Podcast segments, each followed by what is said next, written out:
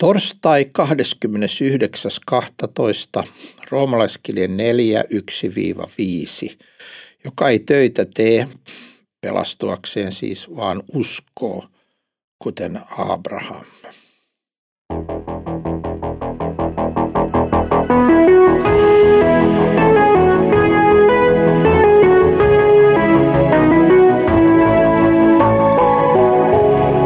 Kirjoitusten pauloissa.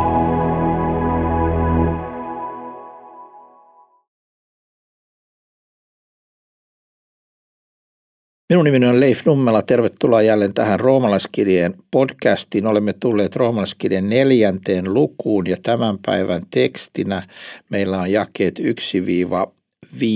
Mutta aloitamme kolmannen luvun viimeisestä jakeesta, otamme sen mukaan ennen kuin siirrymme neljännen luvun ensimmäiseen jakeeseen. Ja roomalaiskirjan kolmannen luvun viimeinen lae kuuluu, että kun Paavali on selittänyt tämä, että usko kautta ihminen pelastuu ja se on armosta yksin Kristuksen tähden, niin hän sanoi, että teemmekö siis lain mitättömäksi uskon kautta? Pois se me vahvistamme lain. Jotkut sanovat, että jos, jos, me, jos, jos ihminen pelastuu uskon kautta ilman lain tekoa, niin lakihan on tehty mitättömäksi. Ei todellakaan ole tehty. Pois se. Me vahvistamme lain, sanoo Paavali. Eli laki on täytetty Kristuksessa. Kristus täytti lain ja se luetaan minun hyväkseni. Emme me tee mitättömäksi lakia, vaan me vahvistamme lain. Me otamme lain täyden, täysin tosissaan. Kuuntelin kerran erään, erään keskustelun erään rabbin ja erään imamin ja erään kristityn pastorin välillä. Ja tämä rabbi ja imami olivat samaa mieltä siitä, että että jos kerran Jumalan laki otetaan todesta, niin kuin he kaikki kolme olivat sitä mieltä, että se pitää ottaa todesta, niin ää, ihminen on syntinen ja hänen ainoa toivonsa on silloin Jumalan armo. Ja silloin tämä kristitty pastori sanoi, että niin, ja tässä kohtaa me kristittynä turvaamme Kristukseen – koska hän on toteuttanut tämän lain meidän puolesta. Ja silloin tämä rabbi ja imami sanoi, että niin te pakenette Kristuksen selän taakse sen sijaan, että ottaisitte vastuun synneistänne. Ja tämä pastori puolustautui hyvin ja sanoi, että emme me tee mitättömäksi lakia, emme me kiellä lakia. Päinvastoin me otamme sen täysin tosissamme. Ja jos tekin otatte lain täysin tosissanne, niin te toteatte, että eihän mulla ole mitään mahdollisuutta. Niinhän me juuri olemme keskustelleet. Ja silloin ainoa mahdollisuus on armo. Mutta mitä se armo on? Se armo ei voi tehdä tyhjäksi lakia. Jos armo olisi vain se, että Jumala sanoi, että no ei sovelleta lakia, ei, ei, ei tehdä niin kuin laki vaatii, niin silloin, laki teki, äh, silloin armo tekisi tyhjäksi lain, mitättöisi lain, niin kuin tässä Paavali kykyy, teemmekö me mitättömäksi lain uskon kautta. Mutta jos Kristus on toteuttanut täydellisesti lain, niin me otamme sen koko voimassaan ja silloin se syyllistää, tuomitsee ja kadottaa minut ihan täysin – mutta sitten kun Kristus on sen täysin pitänyt ja hän lahjoittaa sen oman vanhuskauttensa minulle, niin minä voinkin vahvistaa lain ja sanoa, että laki on täysin totta, laki on täysin pyhä ja oikein ja minä olen syyllinen ja kadotettu, mutta Kristus täytti lain ja hän lahjoitti minulle oman vanhuskautensa ja sen takia minä voin olla vanhuskas Jumalan edessä enkä kiellä, vaan vahvistan lain. Ja sitten Paavali siirtyy neljänteen lukuun roomalaiskirjassa ja hän ottaa esimerkiksi, ensimmäiseksi esimerkikseen tämmöisestä vanhuskottavasta, pelastavasta uskosta armon kautta esi-isämme Abrahamin. Paavali kirjoittaa, mitä siis sanomme esi-isämme Abrahamin saavuttaneen lihan mukaan. Sillä jos Abraham on teoista vanhuskautettu, on hänellä kerskaamista, mutta ei Jumalan edessä. Sillä mitä Raamattu sanoo? Abraham uskoi Jumalaa ja se luettiin hänelle vanhuskaudeksi. Mutta töitä tekevälle ei lueta palkkaa armosta, vaan ansiosta. Mutta joka ei töitä tee, vaan uskoo häneen, joka vanhuskauttaa jumalattoman, sille luetaan hänen uskonsa vanhuskaudeksi. Paavali ottaa siis esimerkiksi vanhan testamentin yhden tärkeimmän henkilön Abrahamin. Ja hän sanoo, että kun hän on just sanonut, että siis kun Paavali on juuri sanonut, että ei ole mitään kerskaamista, koska tämä pelastus on yksin Kristuksen tähden yksin armosta, niin miten siis Abrahamin kohdalla on? Saavuttiko hän jotain lihan mukaan? Sillä jos Abraham on teoista vanhuskautettu, niin hänellä on kerskaamista. Miten on? Ei Jumalan edessä sanoo Paavali. Sillä mitä raamattu sanaa? Abraham uskoi Jumalaan ja se luettiin hänelle vanhuskaudeksi. Siis Abraham pelastui samalla tavalla kuin mekin, uskomalla tulevaan Messiasen, me uskomme tulleeseen Messiasen, mutta Abraham pelastui samanlaisen uskon kautta Messiaaseen, Messiaaseen kuin mekin pelastumme.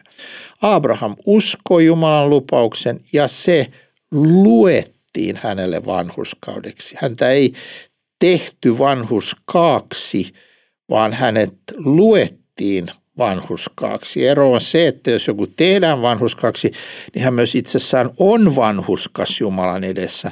Mutta jos joku luetaan vanhuskaaksi, niin hänelle luetaan armosta ulkopuolelta tämä vanhuskas. Ja Paavali tulee aivan kohta selittämään, että se on tämä lukeminen, joka tässä on se ratkaiseva asia, eikä, eikä tekeminen. Mutta Abraham luettiin vanhuskaksi, kun hän uskoi Jumalaan. Ja sitten herää tämä kysymys, että Paavali muistuttaa, että töitä tekevälle hän ei lueta palkkaa armosta, vaan ansiosta. Ää, mutta joka ei töitä tee, vaan uskoo häneen, joka vanhuskauttaa jumalattoman, niin sille luetaan hänen uskonsa vanhuskaudeksi. Eli on kaksi tietä ja kaksi tapaa tulla vanhuskaksi. Joko sä elät täydellisesti ilman yhtään syntiä ja olet näin vanhuskas Jumalan edessä. Tai sitten sä uskot Kristukseen, joka eli täydellisesti Jumalan edessä eikä tehnyt ainoakaan syntiä ja hänen vanhuskautensa sinulle vieras, mutta hänen Kristuksen vanhuskus luetaan sinun hyväksesi niin, että siitä tulee myös sinun vanhuskautesi, että sinä olet Jumalan edessä vanhuskas. Ja nyt Abrahamin kohdalla on juuri näin. Hän ei ole vanhuskas tekemällä töitä, vaan hän uskoo Kristukseen, tulevaan Messiaaseen ja on näin vanhuskas. Ja nyt tässä tulee vielä erittäin tärkeä jae, joka ei töitä tee, vaan uskoo hänen, joka vanhus kauttaa jumalattoman. Sille luetaan hänen uskonsa vanhuskaudeksi. Siis milloin Jumala vanhus kauttaa meidät? Sitten kun me olemme saavuttaneet tietyn tason, ei, vaan hän vanhuskauttaa meidät, kun me olemme vielä itsessämme jumalattomat.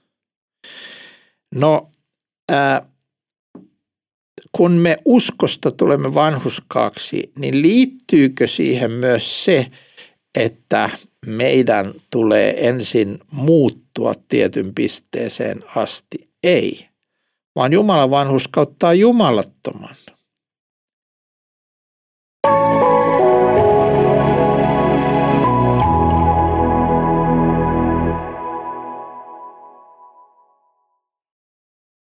Siis kun me itsessämme olemme täysin ansiottomia, jumalattomia, epävanhuskaita, syntisiä, kadotettuja, niin tällaiselle ihmiselle Jumala julistaa, että Kristuksen tähden sinä saat uskoa kaikki sinun syntisi anteeksi. Minä vanhuskautan sinut, minä julistan sinut vanhuskaksi Kristuksen tähden.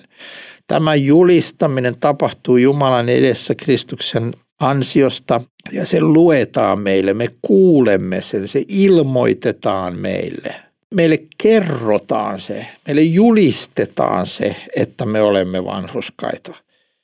Että Jumala on tehnyt tämän teon Kristuksessa ja, ja hän näin vanhuskauttaa jumalattoman, jolla ei ole mitään hyviä tekoja. Tämä on maailman vapauttavin sanoma ja ajattelen, että kukaan ei pysty eikä jaksa elää uskossa, ellei hän omista elämässään tätä vapauttavaa äh, sanomaa siitä, että Jumala vanhus kautta jumalattoman. Koska kun minä olen elänyt tietyn ajan uskossa 10 vuotta, 20 vuotta, 50 vuotta, niin mä voin huomata, että eihän tässä ole tapahtunut edistystä niin kuin olisi pitänyt. Minulla on edelleen, minua vaivaavat edelleen samat kiusaukset, synnit, samat ajatukset, väärät ajatukset, sanat ja teot kuin ää, aikoinaan ennen uskon tuloa ja, ja uskon tulon jälkeen.